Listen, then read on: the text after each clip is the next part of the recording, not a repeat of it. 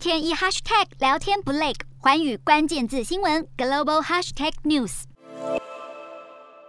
日本德仁天皇的独生女爱子公主在十七号举行成年记者会，爱子公主首先对十六号福岛地震中不幸罹难的民众表示哀悼，并鞠躬致意。去年十二月刚满二十岁的爱子在镜头前有些紧张，不过她表示将慎重对待每一项皇室职责。日本国内深受新冠疫情打击，而体恤民情的爱子公主，早在去年的成年礼加冕时就决定不用公费打造加冕的皇冠，这不但节省将近三千万日元和新台币六百六十万元，也打破日本皇室超过一百五十三年来的传统。不少网友大赞爱子公主知性又优雅，拥有一颗爱民如己的心。相较之下，婚姻备受争议的文人亲王长女贞子，去年嫁给平民小室圭后，已经和夫婿移居美国，但有日媒近日爆料，两人在纽约的公寓维安强度不足，所以日本政政府有意动用外交机密费外包特勤公司人员保护两人安全，一年花费可能高达八亿日元和新台币约两亿元。相关消息曝光后，也引起日本网友一面倒的反对，这也难免令人忧心。有朝一日，爱子公主要是也下嫁平民，失去皇室头衔，